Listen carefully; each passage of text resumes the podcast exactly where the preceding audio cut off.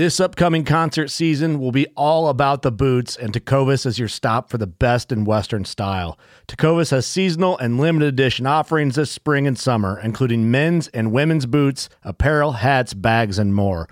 All Tecovas boots are made by hand in a time honored tradition with timeless styles that are always on trend. And Tecovas has first wear comfort with little to no break in period. It's hard to find this level of comfort paired with this level of style.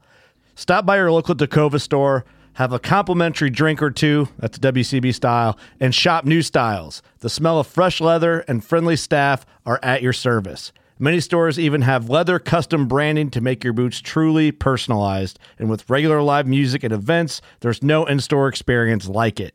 If you can't make it into a store, just visit tecovas.com. That's T E C O V A S.com. They offer free shipping on all boots, as well as free returns and exchanges, and ship right to your door. Go to tecovas.com and find your new favorite pair of boots today. Fishing like a local isn't just about catching fish. It's about connecting with the environment and the people who call it home. It's about hearing the stories and traditions that have been passed down for generations and sharing unforgettable moments with the people you meet along the way. Fishing like a local is having an experience that stays with you forever. And with Fishing Booker, you can experience it too, no matter where you are. Discover your next adventure on Fishing Booker. Mobile hunters, are you looking to make the move to saddle hunting this year? Or maybe you just want to add a few new pieces of gear or upgrade your current saddle gear? If that's the case, then head over to tetherednation.com where they've got all mobile hunters covered. Whether you're new to saddle hunting or an old timer, Tethered is your one stop saddle shop. From saddles to ropes, sticks, ascenders, whatever it is you need, they have you covered. I've personally been using their gear for the past three seasons now. My base setup consists of the Phantom saddle and the Predator platform. And if you're wondering why, why I've chosen to use their gear above all else. Here's the cliff notes. They're innovative and pushing the mobile hunting forward overall. They cut no corners and prioritize the safety and performance of their gear. They care about the community that they've created, and their gear allows me to hunt free. And above all else, I like to support good people doing good work. If you're interested in upping your mobile hunting game, then head to tetherednation.com.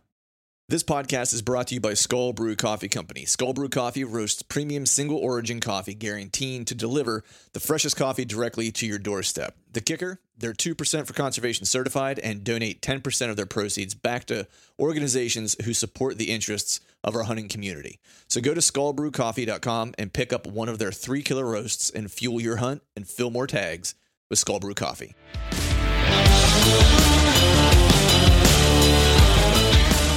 Welcome to the Truth from a Stand Deer Hunting Podcast, brought to you by Skull Brew Coffee Company. I'm your host, Clint Campbell, and you're listening to episode number 234. Today I'm joined by Matt Morrett and David Mitchell from the Pennsylvania Game Commission, so stay tuned.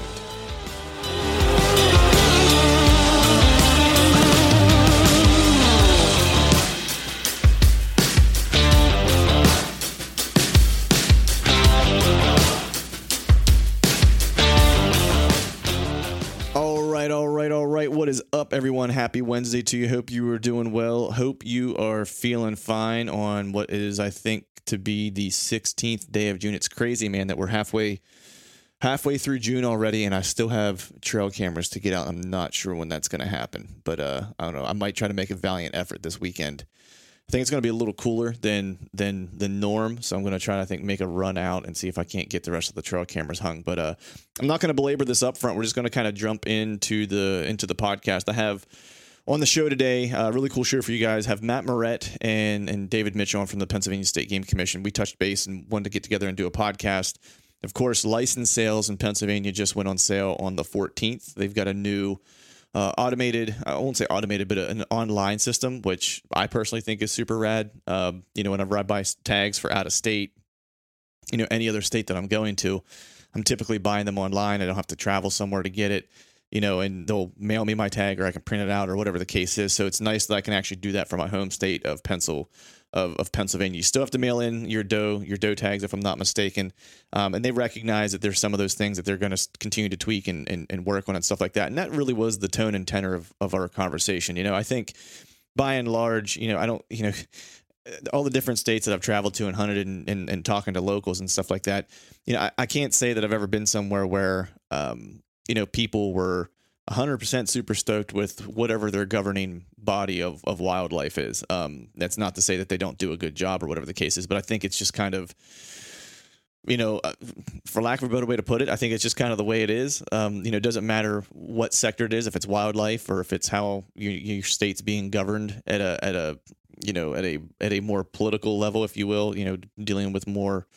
Um, you know, commerce policy or whatever the case, you know, uh, health insurance policy, whatever the case is, you know, you're never 100% satisfied with it, right? Because you're always, you, you, the whole thing is a negotiation. You got to give a little to get a little. And I think that's the one thing people have to remember with the state game commission with the PA State Game Commission. You know, they're negotiating on our, on our behalf uh, to implement things that you know the public is is asking for, um, and they're doing you know the the job that they're kind of set out to do, which is to manage the wildlife across the across the state. And with that, you know, there's certain things that you can accommodate, and there's certain things that you can't, and you follow science and the biology of things, and and you put in place you know um, acts or limitations on bag limits or extend seasons or shorten seasons or whatever the case is, it's all with an eye toward making sure that the habitat and the wildlife is sustainable, not just for today, uh, but is sustainable and is a program that can be leveraged into the future um, for future gen- generations to use.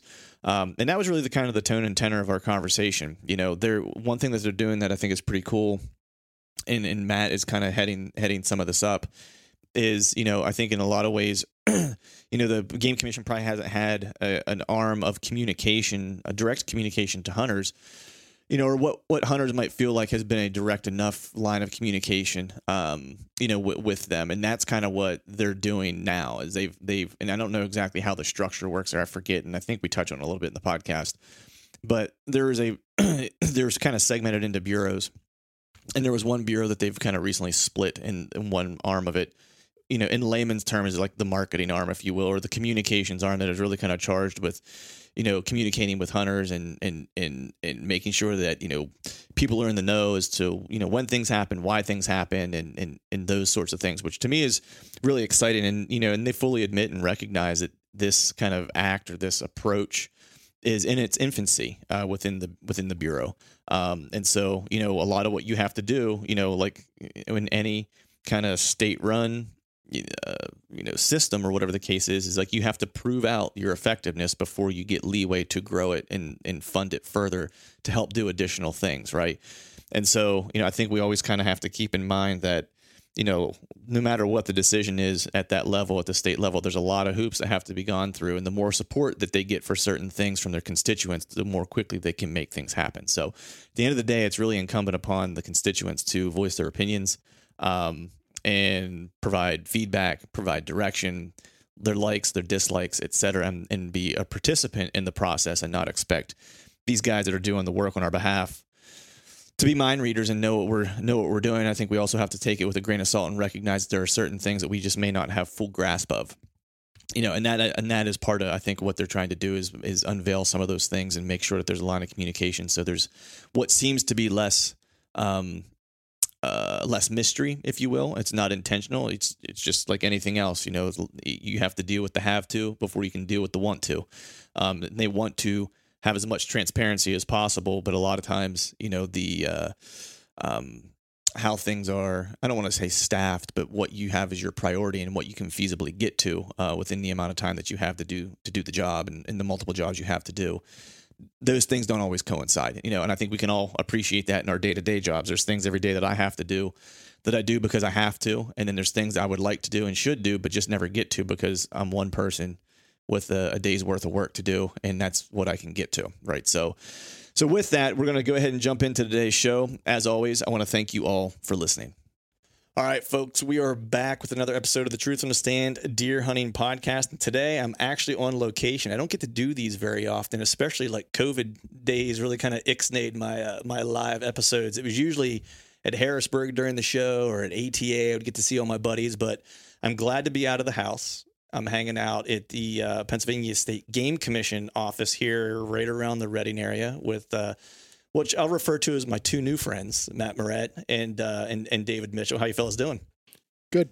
I'm doing great. Can, can I call you my friends already? Absolutely. Are, are we there? Are we there yet? We traded deer pictures already. I mean, yeah, we share the same passion. We got to be friends. Right, that's it. Yeah, if, if not, then we're uh, then we're doing something doing something wrong. That's right. But uh, no, we're here to talk about all things you know Pennsylvania hunting related. Even if you're not from Pennsylvania, and you're listening to this. I think you guys will you guys will dig it, especially you folks from Michigan, because we have a, we share a lot of the same kind of common hunting heritage and, and, and things of that nature that kind of cross between the two different states. But before we get diving into a bunch of the specific topics, I always just kind of like to do an icebreaker and just have you guys kind of, you know, say who you are, where you're from, and what you guys do here with the uh, with the game commission. So, Dave, you want to kick it off?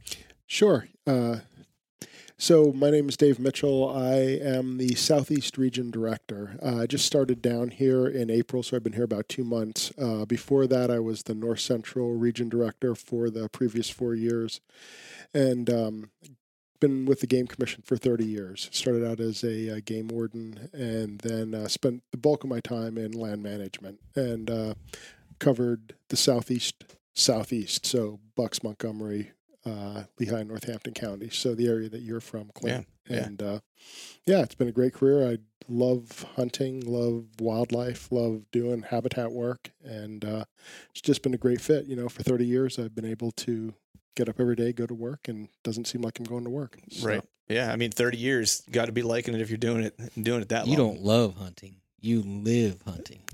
Right? Uh, that's a rumor. well, and you won, if I'm not mistaken, you won an award not too long ago, right? For uh, was that was that you that won an award? Did I see it on Facebook? Someone won an award for the Southeast region, like Habitat. No, that would have been the guys that won the um, Phillips Award. That would have been uh, Mark Weiss and the crew over at Okay. uh, Blue Marsh. They put in a bunch of really good dove fields, and they're also transitioning away from agriculture into all native habitats over there. Okay. So they're totally changing that 7,000 acres from, you know, something that looks like everything in the southeast to a really premier small game Nice. uh, hunting area. awesome. Awesome. And so we have Matt Morrett. Am I'm I just- saying your last name right? Yeah, that's fine. Okay. That's that's perfect. That's yeah, most people butcher, but I'm just I just carry Dave's bags. Carry Is that game what you do? Yes, sir. Um, Someone's got to. he right. holds me down when we're There's a lot turkey of stuff after 30 years. I'm sure you got a lot of stuff. Well, I'll be honest with you. You know, again, Matt Morrett. I'm I'm from Central Pennsylvania and been around the hunting circles pretty much all my life. Um, got started in the outdoor industry because of turkey calling and competed on a national level for a lot of years and worked in the private industry for almost 30 years. And an opportunity came in 2019. Uh, I was looking through social media. You know, felt like a kid, had my face glued to the, the phone on an airplane or something, and I saw this opportunity for a marketing position at the Pennsylvania Game Commission. I wasn't really looking for a job at the time, and uh, I thought, you know what? How cool would it be to be able to give back to the state that I love and to the sport that has given so much to me in my career? And and um, so I applied. I never applied for a job in my life. Never had an interview. never did a resume. And they called me, and then now I'm like, oh man, this is getting real. It's But- getting real. Yeah. long story short, I'm 51 years old this year. It's the best career decision I've ever made. This is by far, and I tell everybody this, this is the coolest job that I've ever had. And I've had some cool jobs. I mean, I've got to turkey hunt in every state out there, got to deer hunt all over the country for a living. And to come in and be able to promote what the Pennsylvania Game Commission does. And and the day that I walked through that those doors, April 19th of 2019 i've never looked back but i've, I've learned something every day. And dave dave honestly has been a big help to us in our now bureau. Um, you know when you've been here 30 years there's a lot that goes on. And when you want to lay the facts on the table i called dave and i said you know how did we look at this and, and he gives me he gives us every angle not just i mean i'm, I'm not just saying that because he's here because there's so many people that help and uh, we're having fun we're building a team uh, a marketing and strategic communications um, bureau for the game commission so many folks think that nobody likes to hunt at the game. We're not hunters. But Right. let me tell you something. There's not too many people inside the walls, no matter if you're in Harrisburg or down here in the southeast. They're working here because they love what's going on out there. And and you know, sometimes it's misunderstood and the, and the best thing for us is every one of us there are trying to leave it better than we found it when we when we decided that the, our time to retire is, is coming and and and uh, I think no matter how much money you make or w- when you wake up and love your job every day, there's something to be said about that. Yeah, and I think that's an important, you know, important point. I think you definitely hit a point in in in life at some point. At least I know I did, where you start to realize that things, you know, are more important than just the here and now. Than you know, than me going out and killing a big deer or whatever. Right? It becomes what are you kind of leaving behind or what you know what impact am i having long term it doesn't mean that i have to see like an impact immediately necessarily but just knowing that i that i'm doing my part right whether it's getting a new hunter into hunting or whether it's you know helping support you know conservation efforts whether it's through pledging dollars or showing up to volunteer or whatever the case is you know i think that a lot of those things kind of go unsaid you know a, a lot of times and i think you oftentimes need the perspective of age you know, Oh, to, to, to gain that. Cause I could, I'd say in my thirties, you know, twenties and thirties, like I wasn't there necessarily until I got into my later thirties, had my daughter and then started thinking about what kind of place am I going to leave her? Right. You know, and I think that's, you know, the important work that you guys do, you know, beyond just, you know, managing the, the wildlife and what people know you for, right? As the, as the game commission, when they think of game commission, the first thing they would think of, right? But it's, it's more than just that, right? Oh, absolutely. The biggest thing, and, and this is a tough thing that, that every day that you try to understand, even for myself, I've, I've been on the outside. I've, I've heard all the things that sound great, but you know, when you try to look at the future, it's tough to look at the future as a hunter.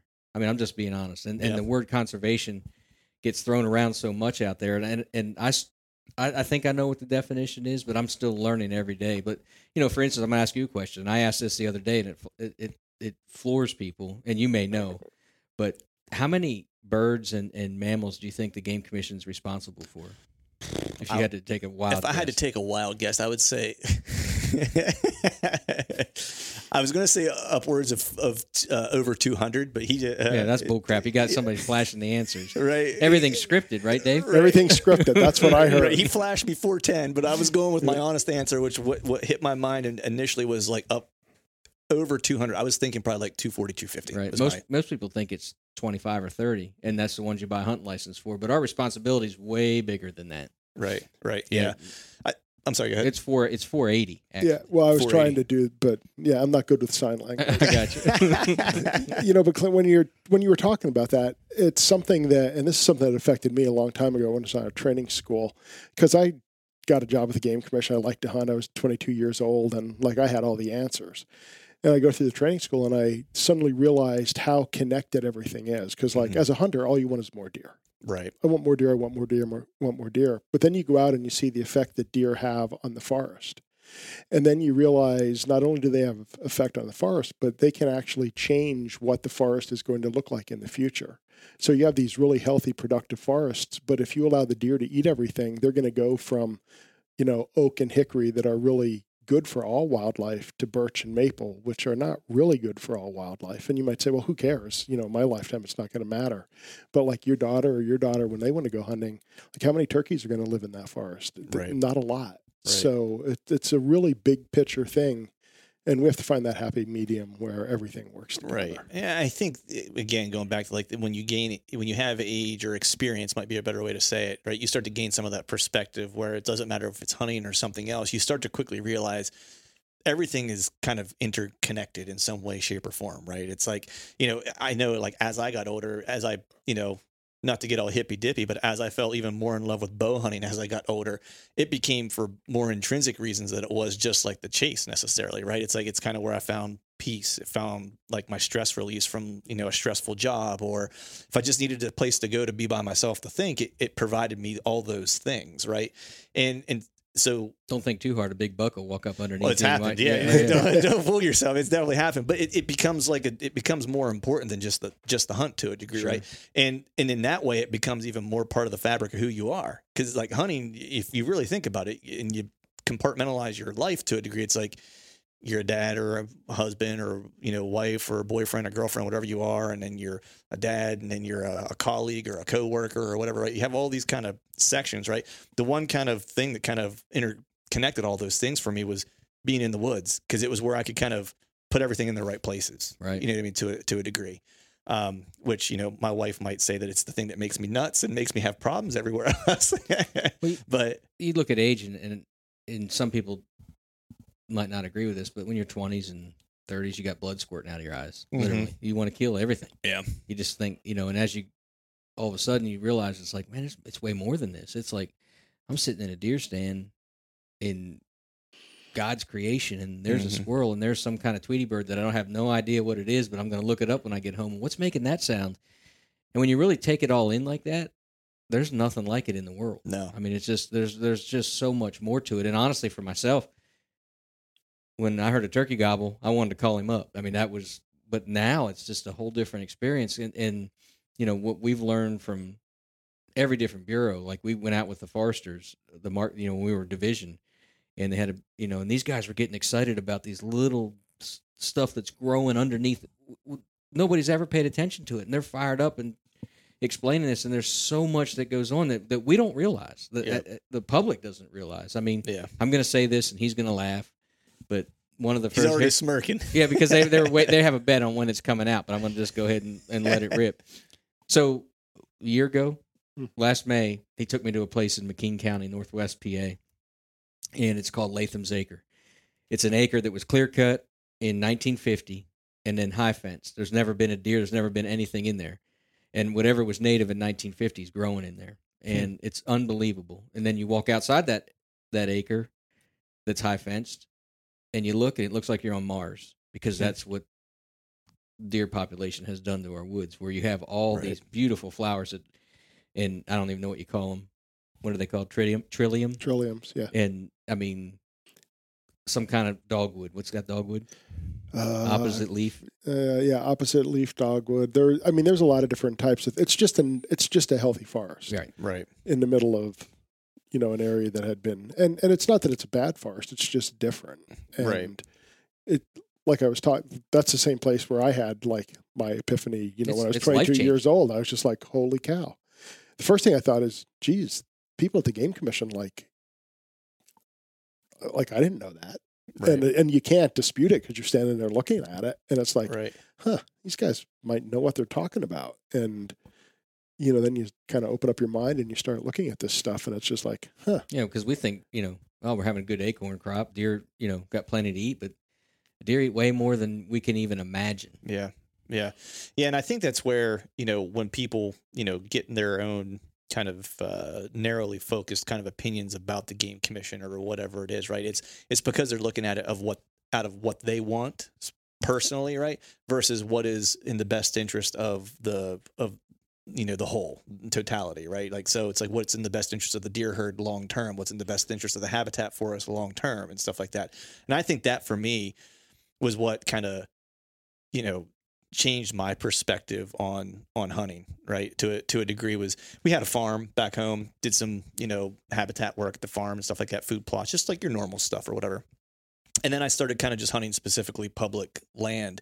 And so I was having to really seek out the areas that we're going to have all the things that deer or turkeys or whatever we're going to need to to live. And you would quickly see and figure out what had it and what didn't right? Especially there's a big woods piece in Pennsylvania that I've been scouting and it's just it's it's so drastically different than most of the stuff that I hunt in Pennsylvania because it's almost feels like it's in the Poconos. It almost I've never been to the Adirondacks in New York. Have some friends who live in that area, but it feels like what they kind of talk about. Where there's pockets up there where you feel like there would never be a deer because like the habitat is just so void of what they would want to use, right? But then you hit these little pockets where it's like a clear cut and a burn was done and it's like boom, that's all the deer sign, Yeah. right? And so it really kind of shows you like that balance is really what's required to have, you know, homeostasis between what the forest needs, what the deer need, what the turkeys need, and what all those 478 other things, right, Right. that live there. Yeah, one of my first trips, we went and looked at a habitat piece that was done, and you know, and and we got all done. And, and another thing that we don't realize is Pennsylvania hunters, the whole project on game lands was funded by um, the Wild Bird Conservancy, right? American Bird American Conservancy. Bird Conservancy, and it was for golden wing warblers. But that project helped so many species, including the species that we all love to hunt. And it Mhm. was, you know, we don't realize the partners out there that that help us as hunters Yeah. as well. Yeah, and getting back to what you were saying about, you know, those big woods sections, if you're not hunting within a couple hundred yards of active management of some sort, generally up there it's going to be a timber sale or, Yeah. you know, some timbering work. There's huge chunks of of you know areas that have very very little deer sign, you Yeah. know, low populations. But then you get to an area where there's management and there's a lot of deer. Yeah. So if you continually go to the same spot and hope for something, it's probably not going to work. Well, but when especially you, if you can see 500 yards. right, I mean, Yeah. that's that's that's one of the issues is we're so traditional. I didn't, I didn't mean to cut you off, but No. you know, you hunt, and I grew up like this. My grandpa hunted the same tree his whole end of his hunting career. He'd go to the same spot every day, opening day. If he'd go the first Saturday, he'd go to the same spot, and you know, eventually he didn't see the deer he did it when he first went there. Well, things change. I mean, it, Right. Look at us. You you go back to the town you grew up in. Looks it different. Looks different. The Yeah. habitat changes. And that's what I always try to tell people. Like, you know, if I'll get a message, you know, you know, someone asking me about something, because you know, I'm sure I'll get some after this one, right? Like, you know, Pennsylvania, I haven't seen deer on a piece of public land in 20 years or whatever. It's like I've heard, I've gotten those messages in the past. And what I always tell them is that if exactly what you what you just said, right? It's like the the forest is an ever changing thing. It doesn't stay in in in traction, right? It's going to evolve, right? And so you have to think about it through if you're deer hunting specifically, right? You have to think about it through the deer's lens of like what is it gaining from that wherever you're at? Why are they there? And then think about why they're not there. Is it because you were hunting the edge of a clear cut when it was two, three, four years old, when it was good browse and good bedding? Yeah, going to see deer, especially if you're hanging out along the edge of it. Probably saw a lot of deer. Year 10, 11, 12, 13, 14, it's pretty thick now. Not real great for bedding. The food's up above their head, right? It's like, so now it's like time to shift and move off and figure out where their deer went. They're still there. They just went somewhere else. And it's your job as the hunter to hunt them, right? Yeah. And that's kind of how, how I think about it, right? And it's not a, I don't think it's a mean spirited thing, but it's like you got to be, you got to be willing to evolve as a as a hunter to a degree to have success consistently. I relate it to human beings. If you have a favorite restaurant that you went to for 10 years and it closes down and you go find another favorite restaurant on the in an opposite town, you're going to change just- your habits. that's it's the it. same exact thing that a deer's going to do. yeah, Right, Or a and- turkey or anything. Yeah. Squirrels, grouse, whatever. and and to speak to that you just have to be smart too the second week of deer season like matt came up and we hunted a, a section of public land up in north central pennsylvania last year second week of rifle season a lot of deer signed up on the top where there were clear cuts and, and active management but the deer really weren't up there because that's where people could park pressure. and pressure so those deer bailed off those tops so we bailed off the top got the wind right got down a couple benches and No, no, no, he's he's sugarcoating it. That was as close to the devil. I think I might have saw the, the devil. was that trip. before or after those nice bucks came by Uh, well, they kind of eased the pain, but that was one of. I mean, I felt like I was hunting in New Mexico, right. Yeah, I mean, it- I didn't- except I could breathe because we weren't that. high. right. You were at eight thousand foot or twelve But we were in some rough country. But guess what? Second week of buck season, and You're going to you know, be in rough country. saw what six bucks that day. Allegedly, I don't know. I, I can't believe that because there's no way there's six bucks left on public land in Pennsylvania. I saw six bucks. Just everyone out there is- knows that there was there was a little bit of sarcasm if you didn't pick up on it. A little game commission. I saw six sarcasm. bucks, and I had I had been fortunate and, and found one in archery season, so I was throwing rocks at him. So Right. it was pretty fun. we were trying to fill Matt's doe tag. I was tagged out, and a friend of ours who will remain nameless might have missed one of those bucks Oh at yeah. relatively close range with a scope No, no, 270. Steve Ferrari, I didn't mention your name, David. now did you cut now, now did you cut his shirt tail off? That's the question. No, right? because uh, he he already tried to kill me going in there. I didn't want him to kill me coming out. right, right. There you but go. but but it goes to show that there are deer on public land. You just have to go to where they are when you want to hunt them. Yeah, no, I 100% agree with that because I, you know, like I said, I had a, we had a, have a family farm still. We have two actually. My dad has a piece and my father-in-law has a piece, and so we got plenty of land back in, you know, Bedford County to hunt if I wanted to go back there. Um, but the fact of the matter was, was like public was just really appealing to me because I had larger boundaries and I could, I could actively go hunt because I had a deer.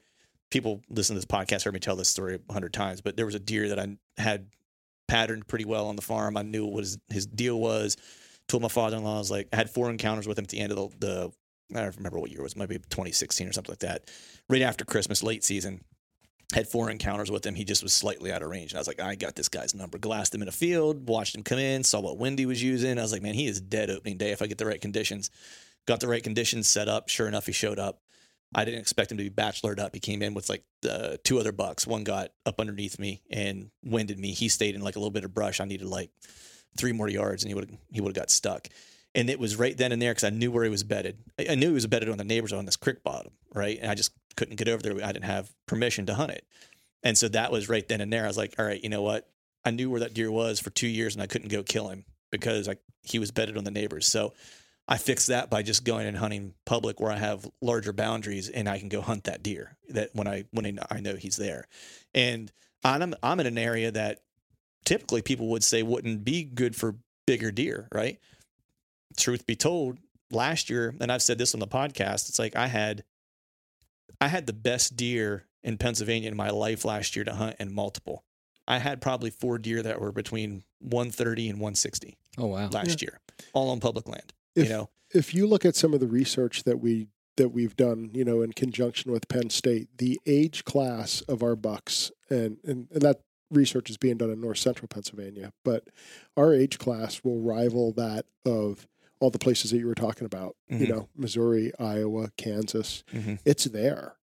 Um, And the fact that we have 900,000 hunters, yeah. which none of those states have to deal with. That's one of the things that, you know, when we, we do hear from the public, it's like, why don't you do it like, especially turkey season, like, why don't you do it like so and so or so and so? What's Ohio? Oh, we have 240 plus thousand turkey hunters. Ohio only has 300,000 licensed hunters. right? You know, it's a, that's the whole other landscape of the management program that the game commission has, you know, we have to take into consideration is we're pushing a million hunters. Yeah, But Yeah. but we still have five, six, seven year old bucks out there to hunt. Yeah. for sure. Which is but but the difference is they're not as visible. You know, like you go out to Iowa, you can darn near find every buck that's out there in the summer by glassing some bean fields. Yeah. When you're in Pike County or Tioga County, unless you're in that broken farm country, when you're in those big chunks of forest, there are no bean fields to glass. Yeah. There's they're not right next to a road. So you got to figure out how you're going to get back in three miles and then figure out where's that deer feeding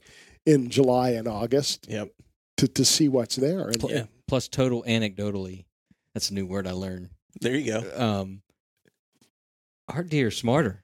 I mean, just Hey, I'm- bottom line. I, I, mean, I ain't gonna lie, the, man. the It's- pressure that we put on them makes our deer cagier. and you get a three year old deer. You get a three year old deer in Pennsylvania. He he knows the game. He he's been well educated Sure. in in his three years. You know, I was just actually talking to a buddy of mine about that on a previous uh, a previous podcast where we were just kind of talking about the fact that you know, especially whenever it comes to using the wind, we were talking about using the wind specifically, and you know how you know it takes us. You know, however many years as a hunter till you really start to understand wind and thermals, and some guys do it more quickly than others. And I was, I basically said to him, it was really probably two, three years ago for me where it finally clicked, and I didn't have to think about my prevailing and my thermals any longer. I could just get to a spot and go, all right, my prevailing is this. This is what time of day it is. This is, you know, the side of this ridge I'm on. This is what the thermals are probably going to do around this time. I can set up for it, right? And don't have to analyze it too much. And I was like, a deer is doing that like this because he's lives it every day, Right. right? He's a three year old deer. Uh, it's like you might get a three year old that's maybe uses a wrong wind once or twice. You know, he doesn't have to do it too often to figure out he shouldn't do it anymore, right? I was like, but you get those four and five year old bucks, they're not using a wrong wind. Like if they're tailwinding something, there's a reason they're tailwinding something, There's right? only It's a couple like things that are going to make him make a mistake, and one's food, and the other one is dates. ladies. Yep, that's it. But the key is you have to find a spot where he thinks he has the wind, Yeah. but he doesn't have it. And those are few and far between. But when you can find one that works, Yep. when I think back of all the, you know, bucks that I've killed, a lot of them, you know, deer were killed on a spot where he should have had the wind, but he almost had it. Or he had to give up the wind to make it through this little obstacle or whatever that he Yep. couldn't get around or whatever, right? It's like all those critical, critical little things. But let's dive into like something that pi- people might want to say is controversial or whatever, because I think in part, you know, I won't say I, I'll, I'll use your word anecdotally, right? There you go. I'm gonna use. I get told that a lot. Like, I'm like, eh, nope, that's anecdotal. Because one thing about the biology field, they have more data. Like, you don't want to go battle a biologist because he's not going to tell you. He's gonna show you. He's if it's if it's if it's a definite, he's going to show you the information and the data that's definite. Right. Yeah. So I'll say anecdotally, you know, I'm a fan of the antler point restrictions. Um, just because I grew up where I grew up, you didn't you didn't see a lot of rack bucks just in general, right? The biggest one I'd ever I shot a six point when I was probably like 15. That was the biggest deer I'd ever shot back home. Drove you it know. around for a week. because Oh man, yeah, big- yeah. And now my uncle shot a seven point, same out of my spot, like the next day or whatever. That was the biggest deer I'd ever seen, you know, on on our property or whatever. Um, and now, you know, just anecdotally again from running trail cameras and being a hunter and being in the woods a lot and glassing when I have the chance to, and there's an area that I can glass and stuff like that. I'm seeing more big deer or bigger deer consistently than I've ever than I've ever seen. And it's really been especially I think like the past couple years. Like I've really seen I don't know what it was, but like it seems like the past couple years, even in areas where you would think there aren't good deer, right? Like I know when you get out to the Alleghenies and stuff like that, I have some buddies that hunt out there. You know, my one buddy killed a, a giant out there this year, right? And he shows me trail camera pictures and he has giants on camera every year, right? And that's just rugged country, get age on them so they can get big. But I'm in an area that's pretty suburban, so the biggest block of public might be 2,000 acres, roughly, right? And a lot of them are maybe 300 acres, 400 acres, 500 acres, whatever the case is. And I'm still seeing deer that in most states I would pull my bow back on, unless I was in one of those Iowa or Kansas or whatever. But even even in some of those states, I you know this past year the one like it, it would have got shot in any one of those states, mm-hmm. you know, and so and I'm a firm believer that I think like you know requiring or having antler point restrictions has pr- given us an opportunity for people who want to chase bigger deer gives them the opportunity to do that in Pennsylvania.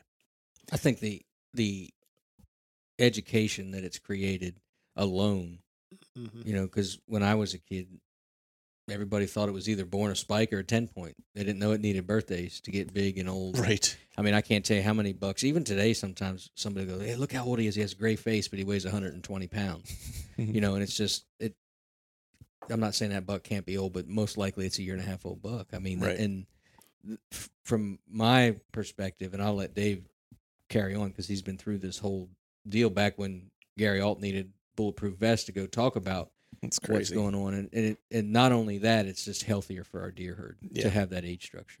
It is, and I, I believe there's a couple things at, at play there. You know, one of them is we do have antler point restrictions, but I think over time people have also started to embrace the idea of of hunting, you know, bigger, older, more mature bucks. So they're even passing deer that Mhm.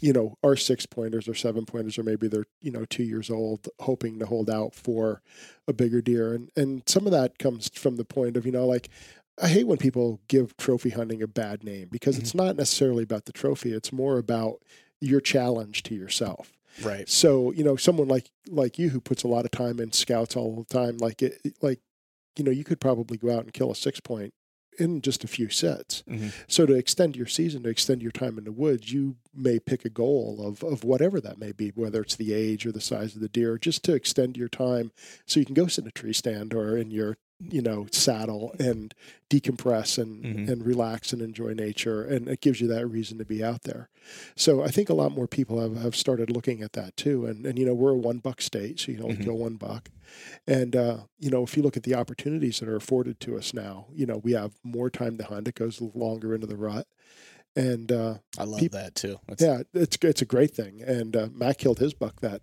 I did. that extended week this year and um, you know so we have more opportunity so it allows you to be a little bit more selective and Mm-hmm. in doing that it you know all those bucks that aren't getting killed at one or two or three years old get a chance to turn into four and five and, and six year olds and Yeah. some of them are going to grow really big racks But Yeah. if a five or six point is is what you want, there's I mean, there's nothing wrong let with that rip. There's Yeah. not a thing wrong with that. That's that. just it. I'm, you know, whatever it is that gets your rocks off, I'm all, I'm all for it. You know, and but I do agree. I think you know, you know, there's been a lot of, um, I think people understanding the value of having a balanced herd in terms of age structure. Like it, it does.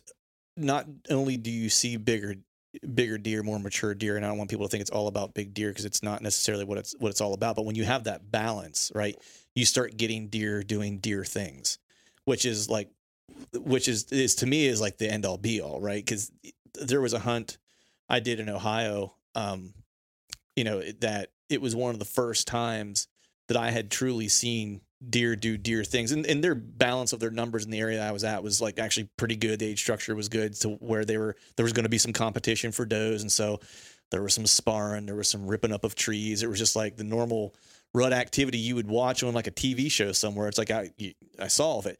Cool thing is now is like I'm seeing it here. Yeah. You know what I mean? yeah. Where it's like I'm getting that balance now to where like the numbers are a little bit better, the age structure is a little bit better, like where the deer are having to compete a little bit for breeding rights or to lay down sign or whatever the case is. And that to me is just that's exciting. Let me shift gears on what you just said there for a second, because we're facing it right now with our with turkeys. Mhm. Um, same thing, and I'm not going to get way in the weeds on it, but like right now, we've had three, four, five years of hatches and recruitment that's not been real good because of weather, mainly cold, Mhm. wet springs.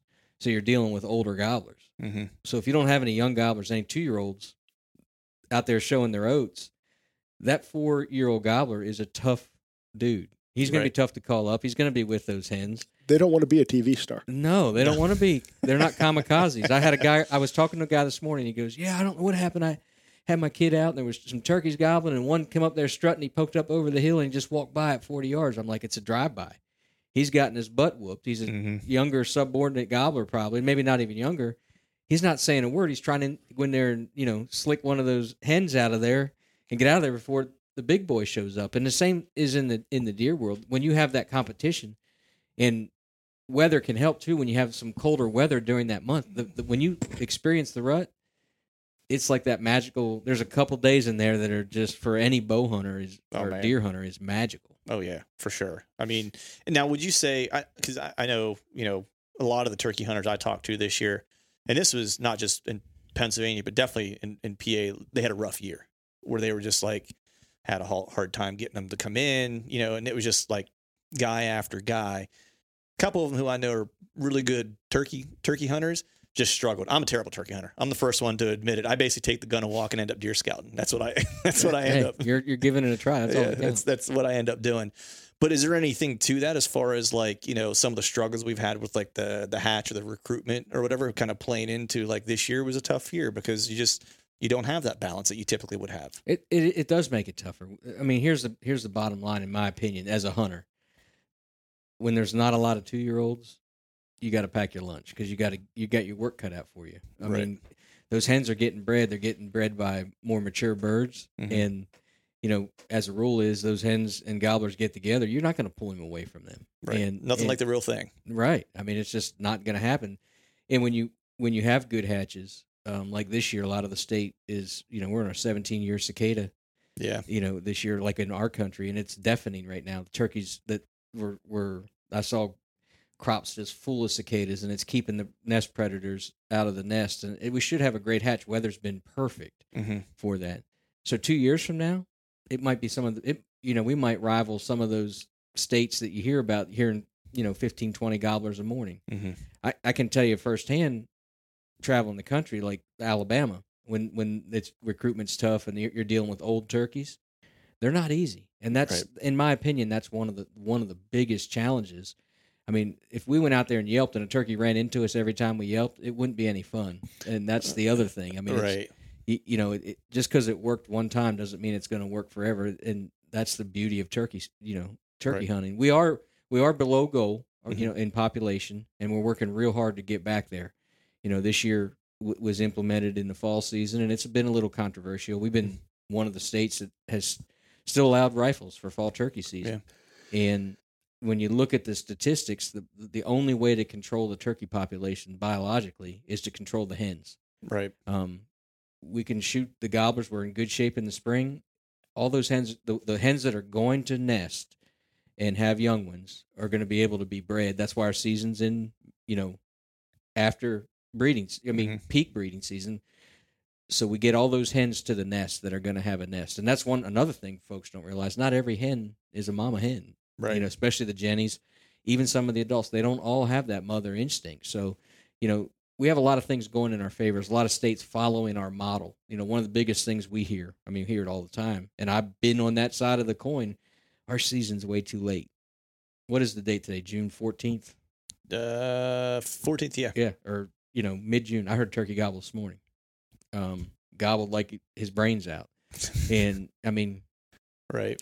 But getting back to your question, I sorry, think I it, got way off tangent. That's No, okay. about turkeys. turkeys. I think a lot of it depends on what area of the state you're hunting. Some Mhm. areas, you know, populations are down. Uh, some areas they're not. So southwestern, some parts of western PA have really good turkey numbers, and because of that, guys are having you know some really good successful hunts. Uh, some of the areas here in eastern Pennsylvania, northeastern Pennsylvania, you know the numbers are not as high as they were four, five, six years ago. Less turkeys makes for Tougher you know, hunting. Tougher hunting. Yeah. So I think some of that But just what- depends. What on, I love though is that you guys are, you know, you're you're taking an active role in trying to solve things, and, and by and large, like you you take heat for it too. you know what I you're, mean? Like, you, you're you- damned if you do. You're damned if you don't. I'm just. I mean, that's. but I've always said it's like if you're not pissing some people off, then you're not trying. You're probably not doing a good job, right? It's like, and that's kind of how I look at it, right? Because you guys, you know, in in my mind, have had have made some some decisions and put some things forward that I'm personally a, f- a fan of, you know, that has ruffled the feathers certainly of like the um, culture cultural heritage folks, right? Of of Pennsylvania, right? Um, and I get where they're coming from. You know, it's you know, let's just talk about Sunday hunting for example, right? Like I never in my wildest dreams would have thought a hunter would w- want fewer days to hunt. So I was actually my mind was blown whenever I saw it get as much resistance as it as it got. You know, I, I guess can you talk a little bit about just like that experience, the resistance, and like did you like what was the root of it, or did you ever get to the root of what the resistance was, and like how do we how do we kind of solve it? Well, I think with anything, anytime there's change, people are afraid of what could happen. Mhm. So I'm not. Sh- I mean, some of the hunters, you know, they. I think you know most of our hunters were in favor of Sunday hunting, but a lot of the landowners they don't know. Like, you know, is our property going to be overrun, and and Mhm. like all those things that are pretty much unfounded. You know, last year was was not an issue. Like Mhm. we did not run into a whole lot of problems of of having those landowner hunter conflicts on Sunday. Um, so it's just that fear of the unknown, I think, is is what a lot of the problems stem Mhm. from. And after we have a few years of of having Sunday hunting, you know, I'm hopeful that that we can go to where the agency can regulate all Sundays, not just Mhm. the three that we have. But that would take legislative action Right. uh, to remove the prohibition on it. So I, I believe that that's just, you know, I remember the first time I shot a deer, like I was in Montana and I killed a deer on Sunday. And I, I was just like, oh my gosh, like what's going to happen? you Well, thought you were poaching. yeah, nothing happened because everybody in Montana hunts seven days a week, you know, Right, but it was right. just my Pennsylvania brain. It was like hard to fathom that I'm out here actually hunting on a Sunday. Mm-hmm. I so, felt like that in Pennsylvania this year when I got to sit, get in a tree stand on a Sunday in bow season. I'm like, this isn't right, you know, because we're just so used to. I had to check multiple times to make sure it was the right, like you know what I mean? The Because I was Sunday. like, um, I don't want to be out here and like you know arrow a deer and then be taking it back in my kayak, and then all of a sudden someone's like, "Hey, what are you doing?" I'm like, "Hey, I'm hunting. That's on. Right. I can hunt today," and they're like. Wrong one, bud. You know, Yeah. it was not what I wanted to hear. You know, so I was like incessantly checking, going back to the website, looking at my phone, like, okay, it's the right day. I'm pretty sure.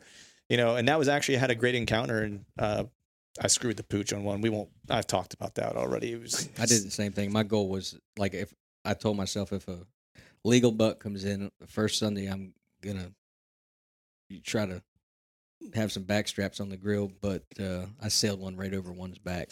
But I'm I- glad I did because that old when I moved to Iowa, I told you I lived in Iowa. Yeah.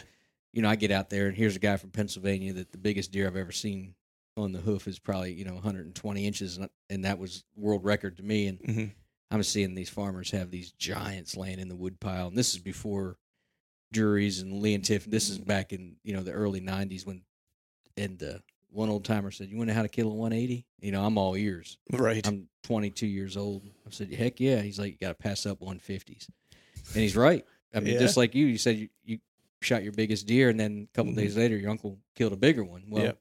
That's that's how it works. I mean, Yep. and uh, but I think we get to, getting to Sundays or anything change is so tough in Pennsylvania. We're such a traditional state. We are. I mean, look at today, Mhm. opening of license hunting license sales. Yep. People, and we're in a new system. Yep. So you know, there's some kinks, and we're working around the clock to get things fixed. But people were lined up here. They were lined up in Harrisburg. They were lined up at their favorite hunting store when hunting license going on sale. There's not that many people that are going to hunt hmm. groundhogs tonight. heck, there were people online last night at midnight buying their hunting Yeah, licenses. But it's mm-hmm. just that opening things are open, and we want that buzz. That's, we Yep. we love that. I love. I mean, you you cut any of our arms in, in here right now, and a PA hunter blood's going to run out of them because Right. that's what we. And I've been able to travel the country and hunt all over the place. And before I even, I don't even have to ask another Pennsylvanian where they're from when they start talking, because you can just feel that PA Yeah. tradition as a hunter. Yeah, yeah. No, I got on to I got on this morning before work and got all my tags and got my my my uh, preference point for for an elk tag and you know did everything I needed to do and it took me one shot and I was good. Like I so I went. You know, you can use me as like the test example, right? I went through and did what I needed to do, and it went off without a hitch. I got my tags, and I'm good to go. I can print out the ones I can print out, the ones that have to go through the fulfillment center.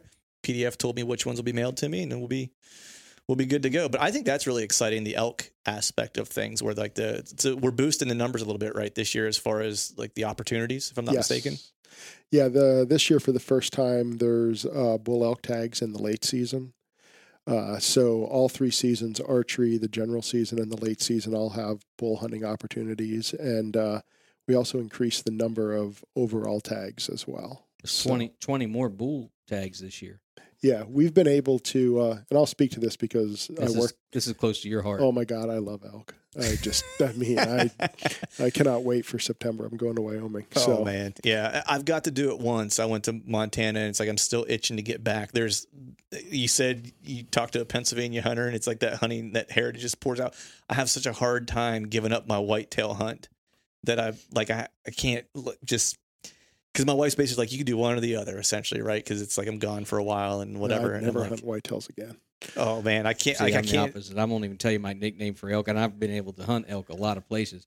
I'm with you. I Yeah. love whitetails. Yeah, I'm the same way. Where it's like I love the the the elk hunt. and I can't wait to go do it again. But like, there's just something about seeing a big Iowa buck or like a big PA buck or a Kansas buck or a high. Like I don't care where it's at. You know what I mean? It's it just doing the hunting the rut somewhere. I, put me in a tree anytime the first two weeks of November, and I'm I'm happy as can be. I go to ZooAmerica and see a white-tailed deer and I don't dumb know, as a box of rocks, and it gets me fired up. Uh, I see him walk driving down the road. My wife gets so mad because I'll just see like a doe along the road, be like deer, you know, and I'll point and I'll, I'll take my eyes off the road and, and scope it out.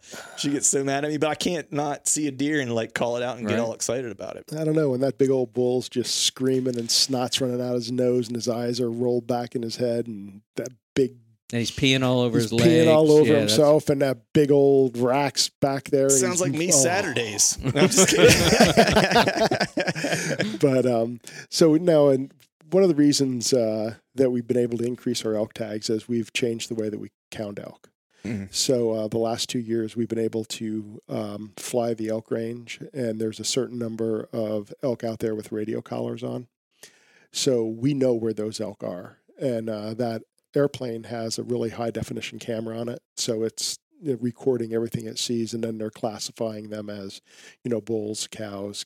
Um, but we can tell if they saw our collared elk or not. So Mhm. then they use a statistical formula to determine how many elk are out there, and uh, because of that, we were able to uh, come up with a number that you know there's more elk on the landscape than we believed, and because there's more elk out there, in turn we can have more elk tags, Right. which was really exciting because our people like elk. You know? Yeah, I mean, uh, it's it's it's exciting because I mean, people that aren't from Pennsylvania, if they don't if they don't know, and you want to see giants, right? It's like people will talk about New Mexico, right, for for giant elk, or just name any you know whatever Western state you want to name, and you want to see truly giant elk, go to like go to Benezette and Yeah. and hang out late August, early September, and just stay in a camper for a couple of days and listen to them rip and just and and and go try to catch up with one or two of them and just and see them and you will walk away seeing some magnum elk that you'd be hard pressed to find anywhere else. Yeah. We had the sixth biggest elk ever killed in North America killed last year.